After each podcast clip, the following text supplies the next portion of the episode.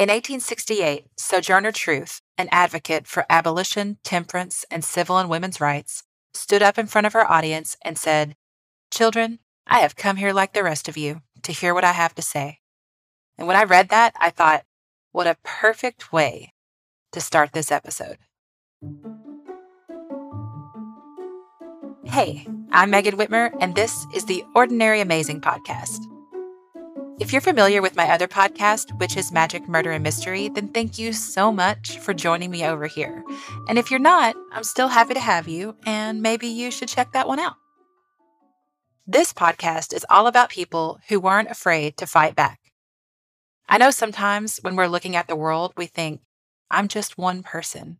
I'm not going to be able to make a difference, so what's the point?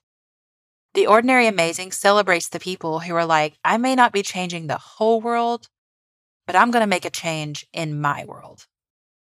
I love those stories, and I can't wait to share them with you. And we're kicking it off today with the incredible Sojourner Truth. Sojourner Truth was born Isabella Baumfree sometime between 1797 and 1800. She was born into slavery, and she lived with her family, her parents, James and Elizabeth, and 10 to 12 siblings. The entire family was owned by Colonel Johann Hardenbergh, he bought them and he kept them together at his estate in rural New York. When he died, his son Charles took over. But then, when Charles died in 1806, Isabella was separated from her family and sold to a man named John Neely. Now, at this time, like most black New Yorkers, Isabella only spoke Dutch, and this new owner, John Neely, and his family, they spoke English. So she had to learn English, which she did, but she still had a Dutch accent. As far as slave owners go, I get the impression that the family that had owned Isabella up until this point was fairly decent, but John Neely was not.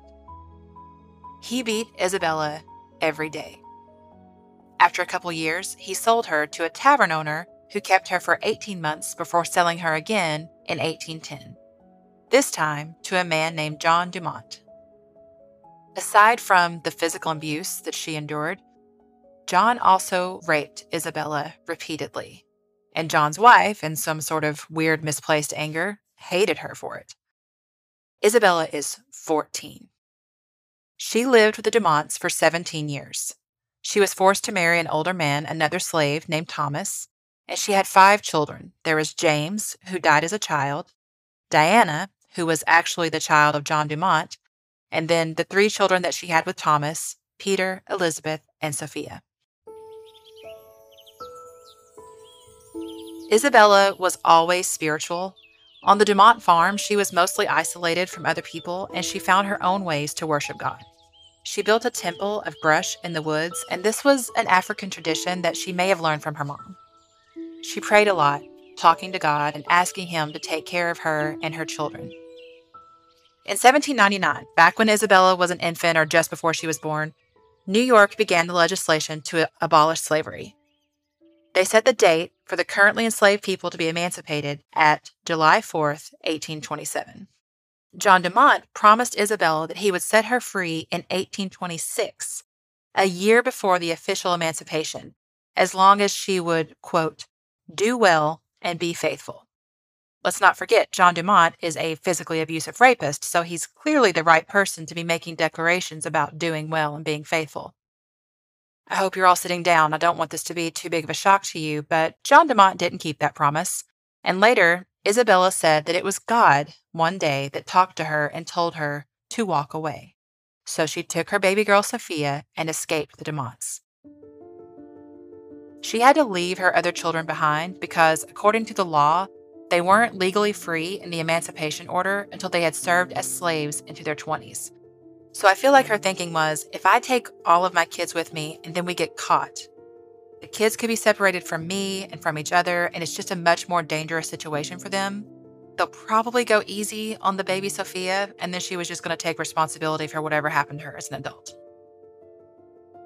After she escaped, an abolitionist couple named Isaac and Maria Van Wagenen took Isabella and Sophia in. John Dumont tracked them down and tried to get them back, and Isaac was like, Look, I will buy them from you for the remainder of the year until the emancipation takes effect. And John was like, Fine. And he sold her for 20 bucks. So that's where Isabella stayed until the emancipation went into effect and she changed her name to Isabella van Wagenen. This is when Isabella began practicing Christianity. We're going to talk a lot about Isabella's faith in God because it plays really prominently in who she becomes. Once the emancipation went into effect, Isabella learned that her five year old son Peter had been sold by John Dumont and then illegally sold again to an owner in Alabama. The Van Wagenens helped Isabella take the issue to the New York Supreme Court, where she filed suit against her son's new owner. After a months long battle, Isabella won that case in 1828 and regained custody of her son. She was the first black woman to go to court against a white man and win. That alone is reason enough to absolutely love this woman, but trust me, we are just getting started. After that, Isabella moved to New York City, where she became a housekeeper for an evangelist preacher named Elijah Pierson. Now, Elijah Pierson was a lot of things. He was a preacher, a businessman, and an oracle. He and another man, Robert Matthews, both claimed to be oracles. They went by Elijah the Tishbite and the prophet Matthias, because of course they did, and they formed their own church, which they called the Kingdom. I had to stop and look up Tishbite because that's a word I've never heard before. In the Bible, there's a prophet Elijah. Not this prophet, Elijah Pierson, but a different prophet Elijah. And Tishbite referred to the area that the prophet was from. So the guy in the Bible was called Elijah the Tishbite because his name was Elijah and he was from Tishbite. 1830s Elijah the Tishbite was obviously not from Tishbite. He just straight up ripped off the name of the prophet from the Bible, I guess, to give himself some street cred. But to me, it kind of does the exact opposite, right? Like it just makes you look like you're trying to be something you aren't. So let's just take a moment and think about the type of person who is so sure that they're right about everything that they start their own church. And then they call themselves prophet, the prophet Matthias. I have, decided that I would like to be called Beyonce Megan. Meg, Meg Beyonce. We'll workshop it. So in 1834, Elijah gets very sick. He ate some blackberries, he gets really sick. Most of us would be like, okay, I'm sick. I should go to the doctor, but not Elijah. He and Robert were both like, no, we will not allow any medical intervention. We're prophets. All we need is prayer. So Elijah stayed sick, vomiting for a few days, and then he died. Because sometimes, my guys, you need medicine. An autopsy was performed which concluded that Elijah had been poisoned. Robert, I mean, the prophet Matthias, he was accused of murder and theft. And then this guy, Benjamin Folger, who might but probably doesn't have any relation to the coffee, accused Isabella of murdering Elijah because he said that she had once tried to poison him and his family too. Later on, they decided that this accusation was just a distraction.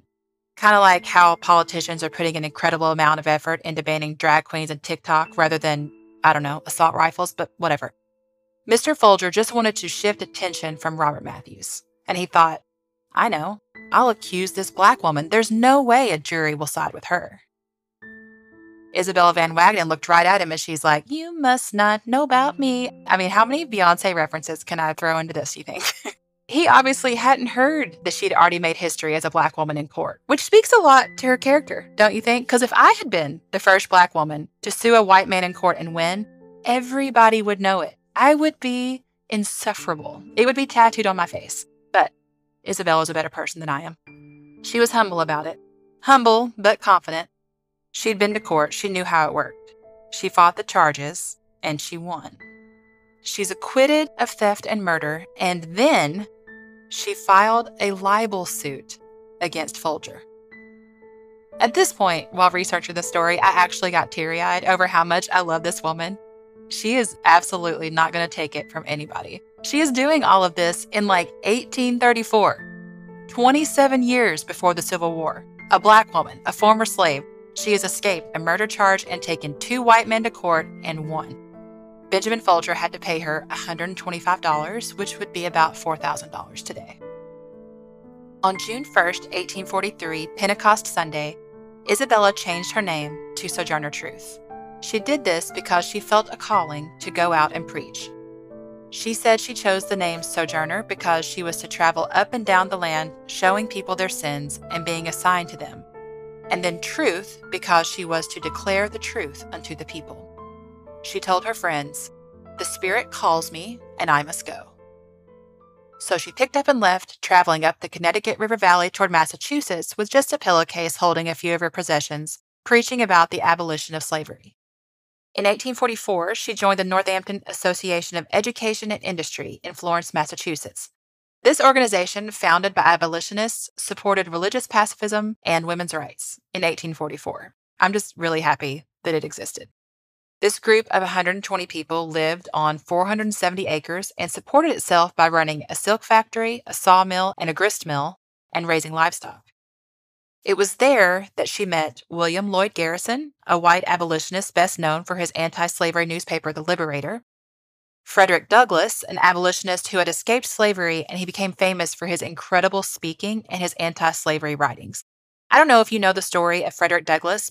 I'll probably cover him on here at some point too. Basically, people who supported slavery were like, slaves aren't smart enough to live independently, you guys, so we're really doing them a favor by owning them. And Frederick Douglass was like, please hold my mead or whatever they drank back then. I'm smarter than literally all of you. He showed them how ridiculous that idea was, and Northerners just could not believe that this super intelligent, well spoken guy had once been a slave. He humanized slavery. She also met David Ruggles, an abolitionist who had led more than 600 slaves, including Frederick Douglass, to freedom through the Underground Railroad. Sojourner Truth delivered her first anti slavery speech that year. Her speeches were particularly impactful because it's not like she was just speaking politically. She had this perspective as a woman and a former slave that gave her this really unique interpretation of the Bible. It's something that came up a lot in her speeches. She used religious references to preach about gender and racial equality. This is not just men versus women or white versus black. This is about human rights.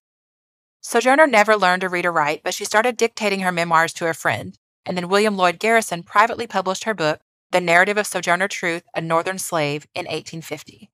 That same year, she bought her own home for $300. In 1851, she attended the Ohio Women's Rights Convention in Akron, Ohio. If you've ever heard of Sojourner Truth, this is probably why. At that convention, Sojourner stood up and delivered her most famous speech, an impromptu address now known as the Ain't I a Woman speech. Here's the thing there's some controversy about what Sojourner actually said in this speech. There's two published versions of it, and they're very different. The first version, the one I believe is the most accurate, was published by Sojourner's friend, Reverend Marius Robinson, a month after the conference. Reverend Robinson had been in the audience that day and heard the speech firsthand. This first published version of the speech does not even include the phrase, Ain't I a woman, at all. And neither did any of the newspapers that reported about her speech at the time. Twelve years later, Frances Dana Barker Gage, who has entirely too many names, she was one of the organizers of that 1851 Women's Convention, and she published a very different version of Sojourner's speech.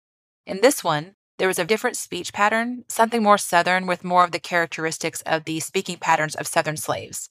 And it included the phrase, Ain't I a woman, four times. When you research this, that's the version that you're going to find most often, and there isn't usually even any mention of how it actually might not be what she said.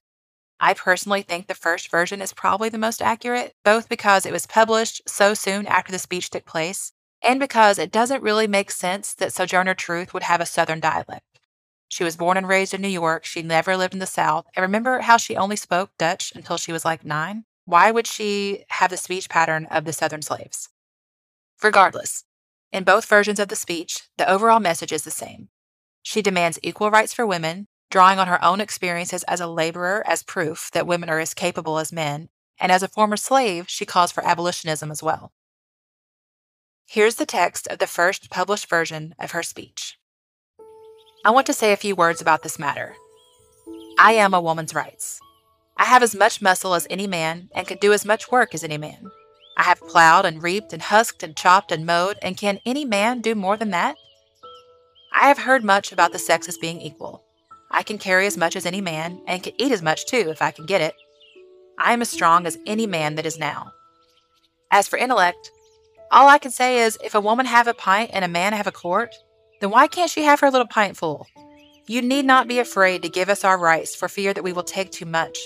for we can't take more than our pint will hold. Poor men seems to be all in confusion, and they don't know what to do. Why, children, if you have women's rights, give it to her, and you will feel better. You will have your own rights, and then they won't be so much trouble. I really love that part. She's just like, listen, just give us our rights and we'll leave you alone. we'll all be happy. You have your rights, we'll have our rights, we can all move forward. She goes on to say, I can't read, but I can hear. I have heard the Bible, and I have learned that Eve caused man to sin. Well, if woman upset the world, do give her a chance to set it right side up again. The lady has spoken about Jesus, how he never spurned woman from him, and she was right. When Lazarus died, Mary and Martha came to him with faith and love and besought him to raise their brother. And Jesus wept, and Lazarus came forth. And how came Jesus into the world? Through God who created him and the woman who bore him. Man, where was your part? But the women are coming up blessed be God, and a few of the men are coming up with them. But man is in a tight place. The poor slave is on him, woman is coming on him. He is surely between a hawk and a buzzard. Another important thing to point out about Sojourner Truth's role in the call for women's rights is that there was this big push for women's suffrage and women's rights, but it was really like white women's suffrage, white women's rights. Again, this speech was 1851, before the Civil War, so slavery is still going strong. Having this black woman, this powerful speaker, stand up and talk about equal rights was a reminder that the discussion needed to be about all women, not just white women. Her biographer, Nell Irvin Painter, says it better than I do. Quote, At a time when most Americans thought of slaves as male and women as white, truth embodied a fact that still bears repeating. Among blacks are women. Among the women, there are blacks. From here, Sojourner continued to travel around the world, speaking in front of various audiences. She spoke at a suffragist mob convention in New York City. She met Harriet Beecher Stowe, author of Uncle Tom's Cabin. She spoke to a group in Michigan called Friends of Human Progress. In 1844, she was preaching at a meeting in Massachusetts when a group of wild young men showed up, threatening to burn down the tents, and they refused to leave. Now, at first, Sojourner hid because she's like, I'm the only black person here. If they find me, they're going to attack me first. And then while she crouched there hiding, she realized she couldn't just hide. So she walked up a small hill and started to sing a hymn. This hymn was called It Was Early in the Morning, and it was about the resurrection of Christ.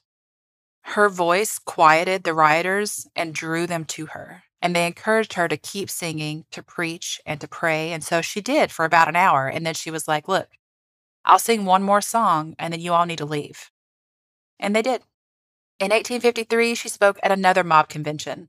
Mob convention, by the way, that just means a woman's rights convention. She was greeted by men who were hissing and groaning at her, and she said, you may hiss as much as you please, but women will get their rights anyway, and you can't stop us neither. Don't forget, God says to honor thy father and thy mother. And then she handed out these tiny little bottles of aloe for all those sick, sick burns. Sojourner Truth remained an activist for the rest of her life. She fought for a more equal society for African Americans and for women, including abolition, voting rights, and property rights.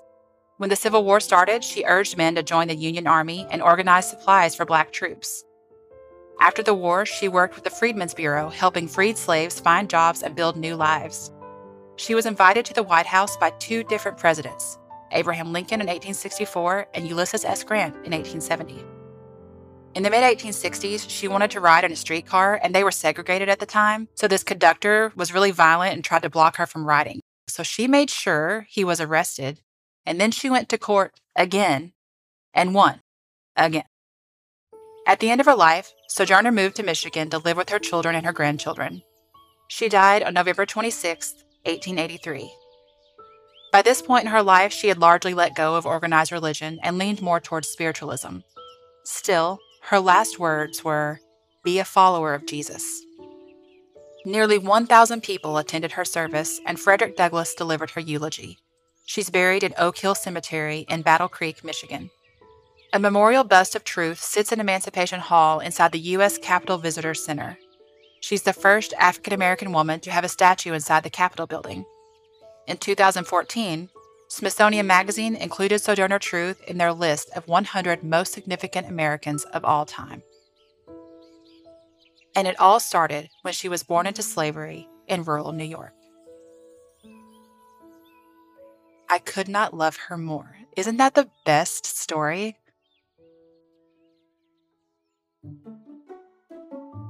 Thank you all so much for listening to this very first episode of the Ordinary Amazing podcast. I'd love for you to follow along wherever you listen to podcasts. And you can check the show notes for the sources for this episode, as well as the link to our email and our Instagram account. And then join me here again next week for an all new story about another person who wasn't afraid to fight back.